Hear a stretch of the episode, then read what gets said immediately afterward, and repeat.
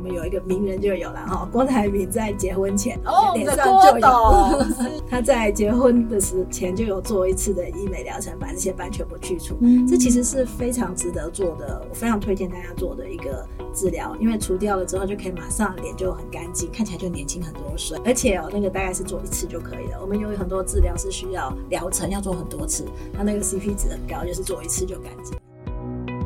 您现在收听的是由联合报元气网直播的元气医生。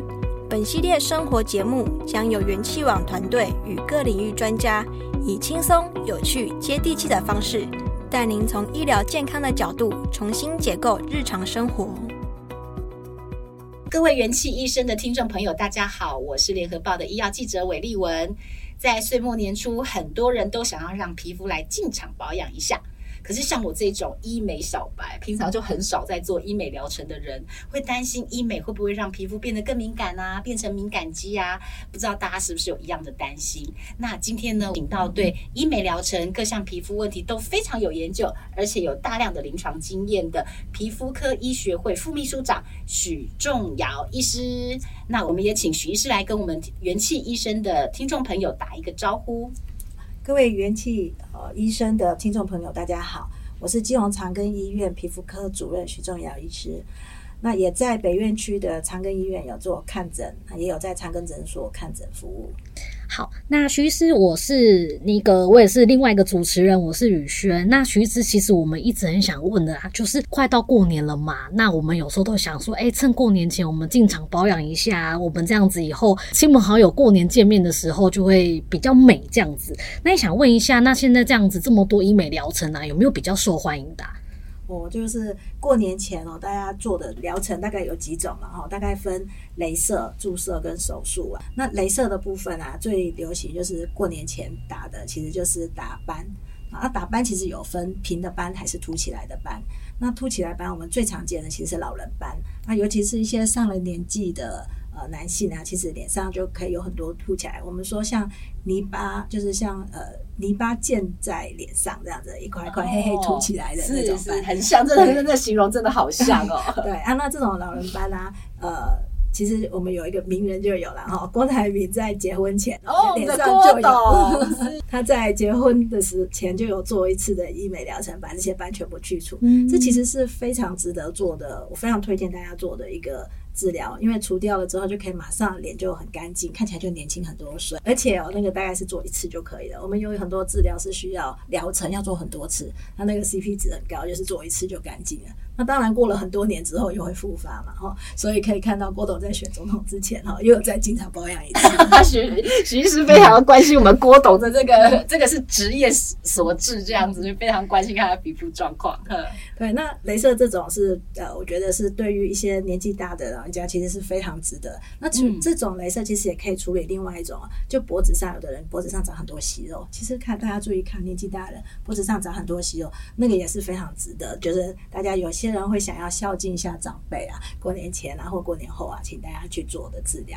那除了这一种打斑或磨皮类的镭射之外，那另外一种就是平的斑。那我们很多人就诶脸上有点晒斑，平平的黑黑的一块一块，那那种就是可以做我们最近呃很流行的皮秒镭射。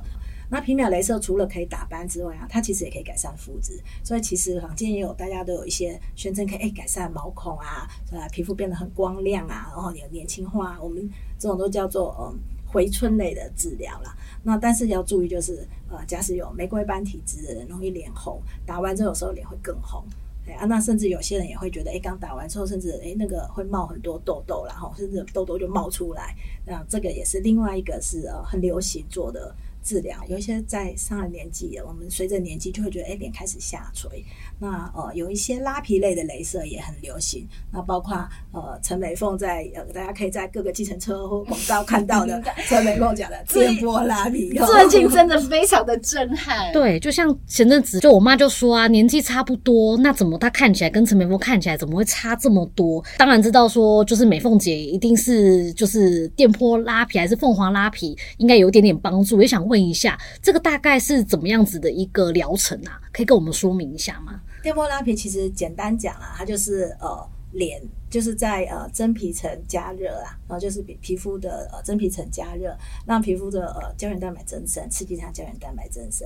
那做这一个治疗，其实做治疗前到治疗后啊，其实你进诊室到呃离开诊所，其实你是看不出来的，这可以完全看不出来。所以你回去上班或者是回去工作，不会有人发现你做了什么，但是就会发现说，诶，因为这个。呃，刺激胶原蛋白增生的这个过程，会让你的皮肤开始变紧致。那通常要开始胶原蛋白增生，一般都最少要一个月以上。那标准我们认为三到六个月是在效果最好的时候。那当然每个人的体质不一样啊，那个效果也不一样。那我们一般会认为啊，有些人会想说啊，那我是不是等年纪大一点再做，我把它留久一点哈？但是其实年轻人效果会更好啦，因为年轻人胶原蛋白比较多嘛，你大概刺激起来效果会更好。其实是更明显，但是就看你自己觉得需不需要。所以现在其实很年轻的人也有在做哦。啊，可是徐医师，我去打电波拉皮，我应该也没办法像陈美凤吧？她这个只要打电波拉皮就可以这样子 Q 弹的效果嘛？我赶快来预约一下。陈美凤她应该是定期保养啦，她其实有说她大概每年都会做。一般我们标准建议啦，就是大概一年做一次。那很少部分的人可以维持超过一年哦，对，然后越来越好。所以我们通常都会。对，一般大部分人觉得有效的，呃，人大概都会一年做一次。哦，可能可以考虑把红包钱改成医美送给妈妈。对对对，就其实很多人都会用这样子的一个方式给家里的长辈。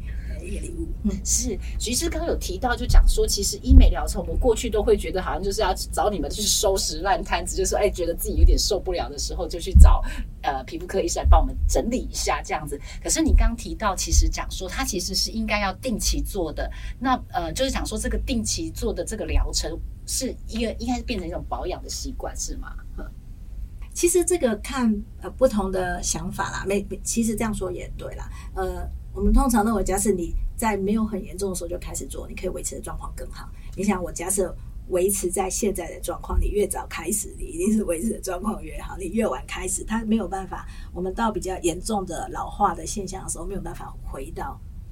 无力回天，对，大概就维持，然后可以慢慢回回来一点啦。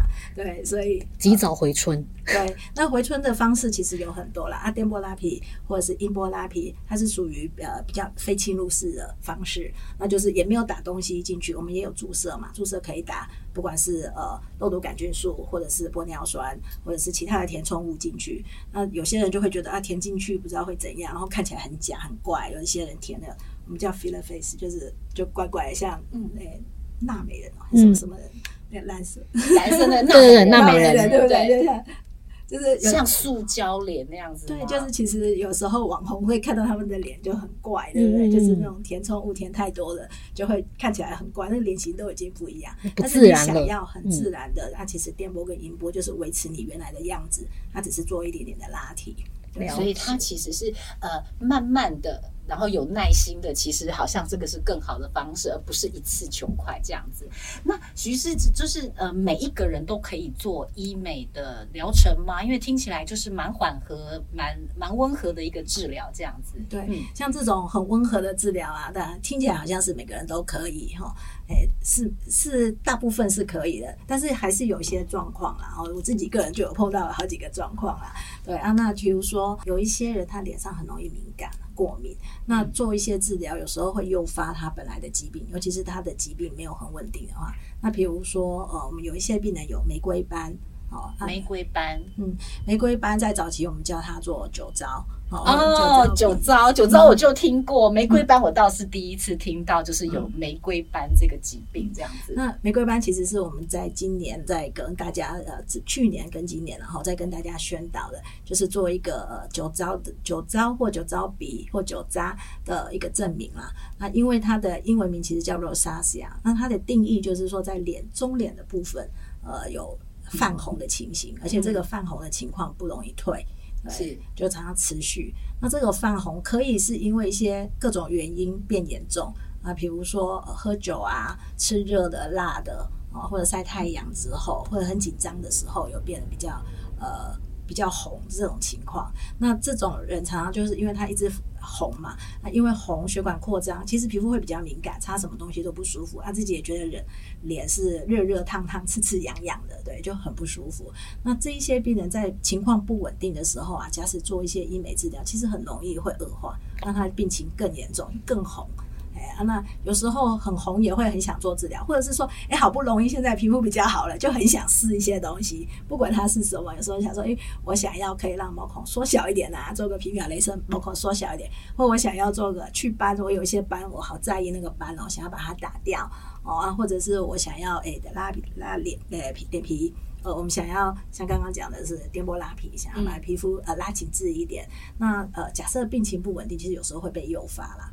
所以，我们都会要求说，在做治疗前，你的病情要很稳定。是，那所以徐医师意思是说，如果像是这样子敏感肌像是有玫瑰斑的人，他如果在做医美的治疗之前，他其实应该要先去治疗玫瑰斑。可是酒糟鼻，我印象中我们传传统叫做酒糟鼻的这个疾病，好像是没有办法去治疗它的。所以这个是可以控制它吗？要怎么样子来先解决这一个玫瑰斑的问题呢？嗯，其实就要看啦，因为我我们觉得就是说要把它维持在一个可以接受的范围内啊，至少不要很严重的反复的发作。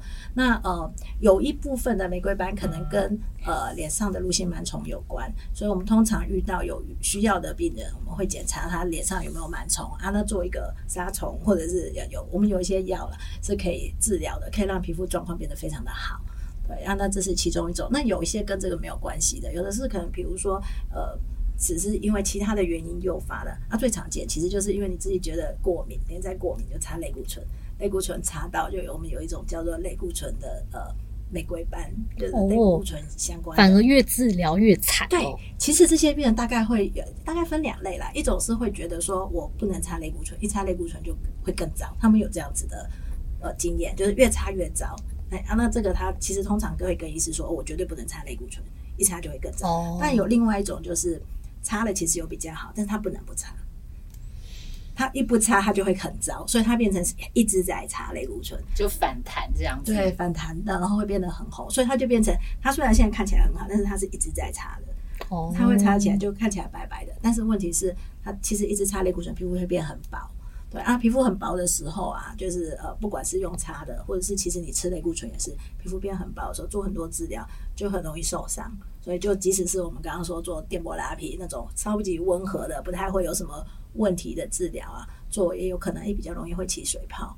哦。哦，我明白了，就是难怪说，我听到我的朋友讲说，他去做了那个镭射之后，他有起水泡的反应，所以这个可能跟他有在使用类固醇是有关系的，是吗？对对，我就是有遇过一个病人，他就是因为有免疫系统的疾病，有在吃一些呃类固醇来控制他的病情，那么他就也都控制的很稳啊，也吃的剂量很低，那、嗯、但是因为已经很长期了，所以皮肤已经相对薄，然后再加上说他对那个痛觉的感觉可能也没有很敏感，嗯、所以当时我在帮他做电波拉皮的时候嘛，他就觉得不痛嘛，我就能量就稍微调的高一点点，就觉得医生打痛一点比较有效，打痛一点比较有效，他就说不痛不痛不痛，就哎，真的好啊，真的吗？对啊，然后就后来就是过过几天他就哦就就有水泡出来的，当然是局部的水泡啦，但是。就是会觉得，哎、欸，怎么会有？但后来回头想，大概因为是类固醇造成皮肤变得比较薄啦，所以它的呃，它会起水泡几率会比较高。不过现在机器都有在进展啦，哈，我们现在那个电波拉皮已经到了第四代了。对，按照这个呃凤凰电波，它其实是有一个。呃，侦测呃脸部温度的一个回馈的功能啊，就有点像 AI 啦，就是它可以侦测说，哎，这已经太烫了，所以我们在打的时候，它就会说，我、哦、这里太烫了，你不可以再打了。所以其实是会有比较安全。那其实也是要跟各位观众、听众呃分享啦，就是假如你真的痛，你就说吧，你就叫吧，因为这样子我们会知道，我们会做一些调整。那因为那个探头其实它有冷却的效果，所以万一。他很痛，其实就马上帮你，就立马的冰敷会最有效。所以我一边哀哀叫，医生不会觉得我很讨厌，又爱漂亮又受不了痛这样子。不会，很多人都会啊。其实我都鼓励大家，就是要跟我讲这样。会痛一定要说，对对对，比较硬忍。有时候就觉得不好意思，我我想要多打一点，手觉得拳头已经捏很 紧，然后眼泪已经默默在流，但都不敢哭这样子。有，我前阵子也有去做医美，然后他们一开始就说要不要给你个压力球？对。然后我就说压力球要干嘛？然后他就说没有，你就是释放压力，那你痛就一定要说。我在猜，有可能也是看我压的那个东西的反应，但是我就是蛮能忍痛的啦，我就说没关系，我不用。对，然后就是全程拳头握很紧这样子，对对对对对。要那个压力球，那其实我我前阵子也是有呃客人就说，哎，其实那个很有效，因为你痛的时候你转移过去，啊，你就会耐痛度又会高一点点。原来今天是那个真心话大告白，那我要讲说，我以前也有去盖过印章，这样子，以前去就为了除斑呐、啊，然后就去就医美诊所，然后就这样子一个一个一个盖印章。那可是我知道，就是许医师现在好像就是。光是打镭射的手法跟技术，其实都有很多的进步，不只是仪器在进步，其实呃，为了这个病患的呃漂亮啊跟安全，其实都有一直有在进步。你要不要说一下你们现在有多厉害？这样子 没有啦，其实就是本来就是一个一个仪器或一个方式出来，就是会有不同的医师有不同的方式。比如说以电波拉皮来讲，标准的是以盖章的方式，那也有的医师其实推广用滑的方式，对，那像我就会综合这样子啊，那每个人。使用方式是不一样，那各每一种方式是有不同的诶意义跟效果，它可以让你就是也可以做一个局部的调整，可以针对每需要的位置做局部的调整啊。那所以呃，其实在这也是要跟听众分享啦。有时候我们大家都会很着重比价，就会觉得说啊，我现在决定了，我就是要做电波拉皮，然后我就去比价嘛。哦，就像我们去虾皮买东西一样，就去挑那个最便宜的那一家嘛。对。但是你还是会再看一下那一家到底有没有人跟他买，对不对？有没有可怕的地方？对，看一下评价很重要。对，就一样然后就是我们在比价或者是在选说，哎，我去找一个就是最便宜的时候，那可能也要注意，其实呃还是有一些细节，并不是。是每一个人做的治疗都是一样的哈，就是我们说我们要做皮秒镭射或我们要做电波拉皮，其实有不同的方式。那操作的那个人他是可以根据个人去做一些评估，就连除斑也是啊。我我我有病人其实去做皮秒镭射，做完之后他就说啊那个斑同皮秒镭射同一台机器可以做缩毛孔回春啊、呃，也可以做呃除斑。啊，那个我可以除，我可以把那个斑除的很干净，就是一次把它除干净，就是打很强，打稍微强一点。嗯。那我也可以打很弱，就是像呃缩毛孔这样子，就很温和的做。那你就要做很多次，很温和的做。但是我就有病人去外面买疗程嘛，他就做完皮秒嘛，他做完回来，他就说那个班他们不会处理，叫他来这边。然后我想说，你同一台机器你调一下就可以了。对，是，所以呃呃，一个宝刀在手上要怎么样？但是功夫高低其实还是真的很有差别哦。因为确实就像许医师说的，我可能真的就是来看一下，比一下价钱，想说。呃，不是都是一样吗？可是就像徐医师说，功夫不同，大家有没有认真在练功？那个感觉要做医美疗程，真的要选很有经验的专业医师哦。然后重点是，一定你当然要听医生的话。然后就是，如果自己有一些呃危险的因子，比如说在服药啊，或者是有一些过敏的情况的话，一定要跟你的呃医生说一下，然后好好的规划，这样子是比较安全，那效果也会比较自然，比较漂亮。当然，在最后呃重要的就是讲说术后的这一些保养，这个应该也是非常重要的。一环，那许师要跟我们分享一下，就是讲说，哎，不是打完就好咯，其实有很多功夫还是要继续做的。对，那因为呃术后，毕竟我们做治疗了，那当然不同的治疗有一点差异，那但是多少都会对你的皮肤屏障功能有一点受伤。就是就算最简单的，你也在那边洗脸洗很多次啊，对对，前前面洗后面洗这样子，然后有擦麻药，啊擦麻药也有人会对麻药过敏。那呃，做完治疗之后，我们可能又会给一些术后，因为皮肤屏障功能有呃有一些小小的破坏，啊，你擦在脸上术后保养的，不管是药膏或保养品，其实都有可能会增加它的过敏的程度，即使是你术前用都很安全的。那术后在使用的时候，有时候也会，因为它会渗透比较深，那就可能会让你更容易过敏。所以一般我们都不会建议术后特别去用很新的保养品啊。那也假设说你是真的有屏障功能的受伤，比如我们真的给你呃把皮给磨掉了，那会建议你用药膏。但是即使是药膏，也有人会过敏啊。所以真的有问题就赶快跟那个要跟原来做治疗的医师或者是诊所要跟他联络啦，真的要跟他反映，这至少他知道，而且他可以给你最快最最好的治疗。要是联络不上，那就真的有问题了，对不对？哦，那可能是真的不小心找错医生了，这样子。哎，那医师我也想问一题啊，就是我刚刚讲到说，我前阵才才去做一点点小小的医美这样子，那他就是术呃结束之后，他有给我消炎药。然后也说，哎，你就尽量这一个礼拜都不要敷面膜。我就说，哎，为什么要吃消炎药？因为我我就觉得消炎药感觉是要你真的怎么了我才要吃。然后他就说没有，你就是吃这一周。然后我想说，哇，吃一周也太久了吧？所以其实我都没吃。哎，那其实像这种只是那种小小的医美这种术后我，比如说像是有给药物这样子，我有怎么样子判断到底是不是要吃，或是吃一个礼拜会不会太久？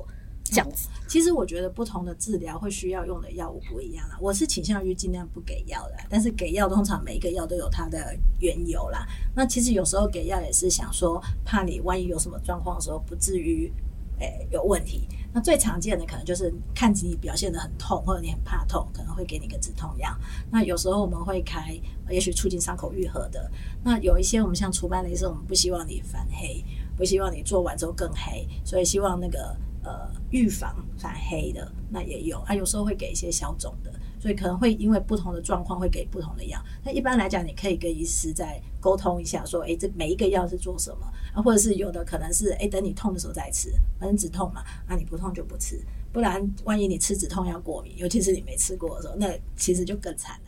对，了解。反正我就有点不乖啦，我就没有吃，但也也好好的没事这样子。对，对我可能算幸运。对对，不过大部分也没有规定一定要吃啦。嗯、对，所以这个是可以沟通的啊。大部分也都是辅助的。了解。那刚刚也有提到说，就是他也会说，就是都不要敷面膜，不要做任何。嗯、然后他说，如果有那种呃比较刺激的，也都不要擦。对那也想问一下，像这种呃只是做一点小医美，我们在保养还要再注重什么事情吗？对，这个其实你提到很重要一点。一般来讲，我们都会建议治疗之后一个礼拜不要擦任何东西，对，呃，就是除非是你做的很温和，比如你做的只是脉冲光那种超级没有影响到皮肤屏障功能，我们就会觉得无所谓，就正常。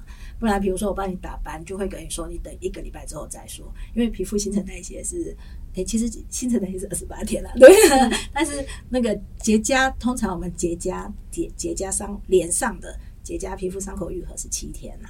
哎，它假使是脖子以下，就会两个礼拜，会再久一点。哦、对啊，可能有的甚至会真的要推掉，可能会要一两个月，哎，一个月了。对，但是一般来讲，脸上大概七天就会改善。所以七天之后，皮肤新的皮肤已经长好了，你要怎么样都可以。所以就可以，因为你擦保养品啊，会有的人上妆啊，嗯，你卸妆的时候都会蛮用力的。对，而、啊、你皮没长好，到时候让这个伤口很不好，那就不希望你有这样状况。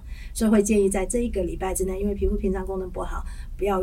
不要增加它的负担，对负担，也不要增加复杂度。而且因为皮肤屏障功能不好，你很容易过敏，所以就会建议哎面膜啦，然后有一些酸类的啦、美白的啦那些产品，就会呃就抗老化、美白的那些东西，会建议你不要用。哦，是，嗯，不过徐医师好像就是在做完像镭射治疗的时候，通常都会希望你做好更好的防晒，以避免反黑，所以这个防晒系数要擦的很高这样子。那徐医师就是为什么需要这样子高系数的防晒？我其实说要做好防晒，防晒不是说要擦防晒乳啦，防晒最好的防晒就是躲起来，像我们躲在这一个房间里面，就是 物理性的防晒这样子。没有你，你只要不出门，远离太阳，对对对，那就是一种防。防晒，那当然，你假设一定要出门的话，你用遮的也可以啊。所以我们都会戴口罩啊、帽子啊。然后还有你走的那条马路，你不要去找找一个那个太阳大大的地方，对。那当然，出门的时间，那在你可以控制的时候，这都可以。那假设要擦防晒，我们通常会建议可以考虑擦物理性的防晒。其实现在还蛮多的防晒有说是物理性的。那但是呃，在过去我们都觉得物理性的防晒会比较油或厚重，所以大家不喜欢擦。嗯、对对啊，那那个呃。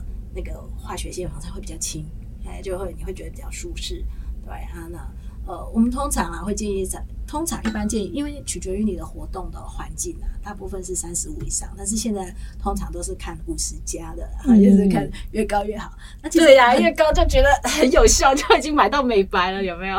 那另外一个是量啦，其实它是有一定的量。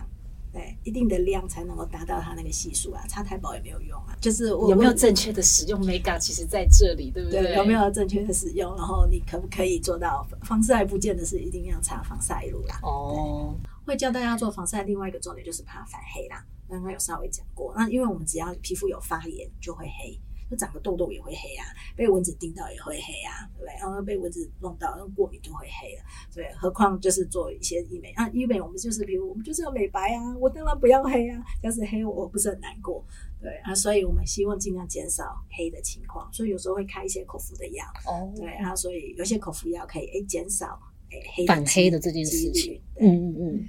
哎，那徐医师啊，我也想问一下，就是啊，我我脸上这边有一颗痣，其实我一直很想把它去掉，因为曾经有算命师跟我讲说，你那个痣最好去除掉，你可能运会比较好一点。但是我就一直想说，这个有需要吗？那我不知道说除痣这件事情在。您的那个在医美诊所这边是找怎么看这件事情？嗯，其实除痣也是很热门的哦。那但是除痣我们大概要注意几件事情。第一件事情其实要注意它是良性还是恶性啊，尤其是年纪大的人，我们会很担心。呃，就是做帮你除痣的医师最好是能够判断你的痣是不是良性的。那因为有时候尤其是年纪大人，有时候脸上有些痣是恶性的，就尤其呃最常见其实是基底细胞癌。对。就是有时候，呃，我们没有注意到，哈，就是除痣比较需要注意的一件事情，是我们的医美的镭射除痣啊，其实是没有把它根除的，对啊，那它其实只是把表，只是美观的改善，就是表面的去除，所以对于你说改运势这个部分是可以的，对，因为它就会看起来比较不明显，好一点。但是有痣也是有浅跟深的啦，它有的很浅。那就可能，诶，我们打个几次就掉一次，甚至几次掉了。但是有的很深，尤其是从小就有的那种都很深。我常常都会形容，就是它像树根一样，就是它下面很深，我们只有把上面去掉，它树根还在下面，所以它一定会回来。那呃，有时候我们也会有很多家长会带着小朋友来，然后就会想说，诶，我早点把这个痣去掉，那以后不会长大，而且我很害怕它将来变恶性。但是呃。我们除痣，因为没有把它整个拿掉，所以没有办法预防它将来变恶性。假设你是担心它会变恶性，那最好的方式其实是把它切除，因为切除掉，我们还可以化验看你是不是良性或恶性。那在镭射除痣，我们大概就只是呃美观上的改善。但是假使小朋友年纪很小，尤其是就是甚至还没开始到青春期的那种小朋友啊，其实做镭射它很容易，其实会就是尤其是小小的痣，我们虽然想说小小的痣。比较好弄嘛，它将来变大颗，其实反而更难弄。那但是小小的痣，它因为还在生长期，所以其实有时候除完之后，它反而变更大颗。嗯，所以通常小小朋友我没有很建议啊，除非它是相对大颗，呃，已经影影响它的外观，对，才考虑及时的做处理。这样没错，就是影响到小朋友，比如他会去抠它，会被小朋友笑，那我觉得那就很值得，我们该去做处理。啊，假使说小朋友不是很介意的话，其实我觉得不去处理，我们其实反而更能够观察他有没有变恶化。就是其实他有没有变恶性，是眼睛看比较准啊。嗯、我们假使镭射处理过，那个字都会变得很奇怪，你就更难看得出来。是，那所以许医师，如果他想要除痣的话，除了镭射的方法之外，其实他可以选择一个手术。如果把这个它切下来的话，就可以去做相关的化验，而且是不是可以挖得比较深一点？这样对，就会整个整整个切掉了，所以其实是很干净的。而且我们也可以送化验，就除了可以化验，而且也可以解决你的问题。那唯一的缺点就是那个疤痕呐、啊。那有的人就会觉得哦，那个疤痕，因为我们要把你切掉，要比你大嘛，所以标准我们的呃，我们大部分开。切字都是开那个我们叫做梭状型，就像换个眼睛一样，是，所以那个长度，伤口的长度大概是那个宽度的三到四倍啊。对，所以那个就你会觉得，哎、欸，有一条比较长的疤。那不过这也看年纪啦，每一个不同年纪、不同肤质的人，那个疤痕的明显度是不一样的。嗯、但是疤痕就是疤痕啊，不是不是没有疤痕啊。对，是。哎、欸，那徐医师刚刚有提到说，您刚刚有讲到说，就是痣有分好痣跟坏痣嘛？那想。问一下徐医师说，那怎么样去分辨这一个？嗯，对啊，那因为嗯，好，呃，我们一般说坏痣就是说恶性肿瘤啦。那脸上其实呃，有时候有一些看看起来很像痣的那种基底细胞癌啊，或者是其他有基底细胞癌，可以黑色也可以肤色。对啊，那呃，还有也可以是呃比较红色的，可能就是鳞状细胞癌啦。所以脸上其实可以有很多。不同的东西，尤其是随着年纪越大，这个几率越高。啊、通常小小朋友不太会啦，大部分都是有一上了年纪的人，而且常常晒太阳的人啊。对啊，那我们一般会，它有一些特定的样子啊，所以呃，皮肤专科医师大概看就可以猜得到没有皮肤镜，可能会再加强再看一下，那就可以确认。呃，那徐医师，因为就是想说，我知道很多人可能在庙口啊，在菜市场就这么花一点小钱把痣点掉了。那这个痣点掉，如果那它是您刚提到的基底细胞瘤的话，那会不会就失去了诊断的先机？我们应该要怎么样子来确认一下自己这个是好痣还是坏痣？这样子。不过一般我会简单讲啦，嗯、假设说它是很浅的痣，你那种点法就是化学烧灼方式，可能就可以点得掉了。但是常常就是没点干净。其实我常看到的病人是就是没点干净的，所以就看起来就很怪。是那这种其实我也很难从那边去判断说它是良性或恶性。它可能是良性的，但是没点干净，所以看起来怪怪的。对啊，那也有可能它本来就是恶性的，然后也没呃，所以你根本点不干净。恶性的东西它会在恶越癌癌症嘛，就是会更加的增长的比较快嘛。所以它就还在这样子，所以这种遇到这种状况，我其实都会在做切片，就是切除或切片，就会建议病人就直接用手术把它切掉，那顺便可以做化验。是了解了，原来就讲说，即使觉得像除痣这样子的小动作，可是为什么需要去找医师的原因，就是因为经过医生专业的判断，就第一道先用先用经验来帮你判别，讲说，哎，这个痣可能是肿瘤是良性或者是恶性的，或者是说，就算把这个肿瘤切除下来之后，它也还可以进一步进行化验，来及早发现它可能是一个恶性肿瘤。对对对对，没错。是非常谢谢徐医师今天跟我们就是讲谈到了，就是在这个春节之前哦，大家真的很多已经开始在准备预约预约徐医师的门诊，非常的热门这样子。除了这个选择选择什么样子的医师，选择什么样的项目，然后注意副作用，以及我们术后保养，今天非常非常的谢谢徐医师，可以跟我们来谈了这么多的有关于医美的一些最新的讯息。那非常谢谢徐医师，谢谢谢谢大家，谢谢。感谢各位收听。如果喜欢这集内容，您可以在元气网医生频道重听本集节目，并阅读精彩报道。也记得订阅我们，留下好评，或是留言告诉我们您的想法。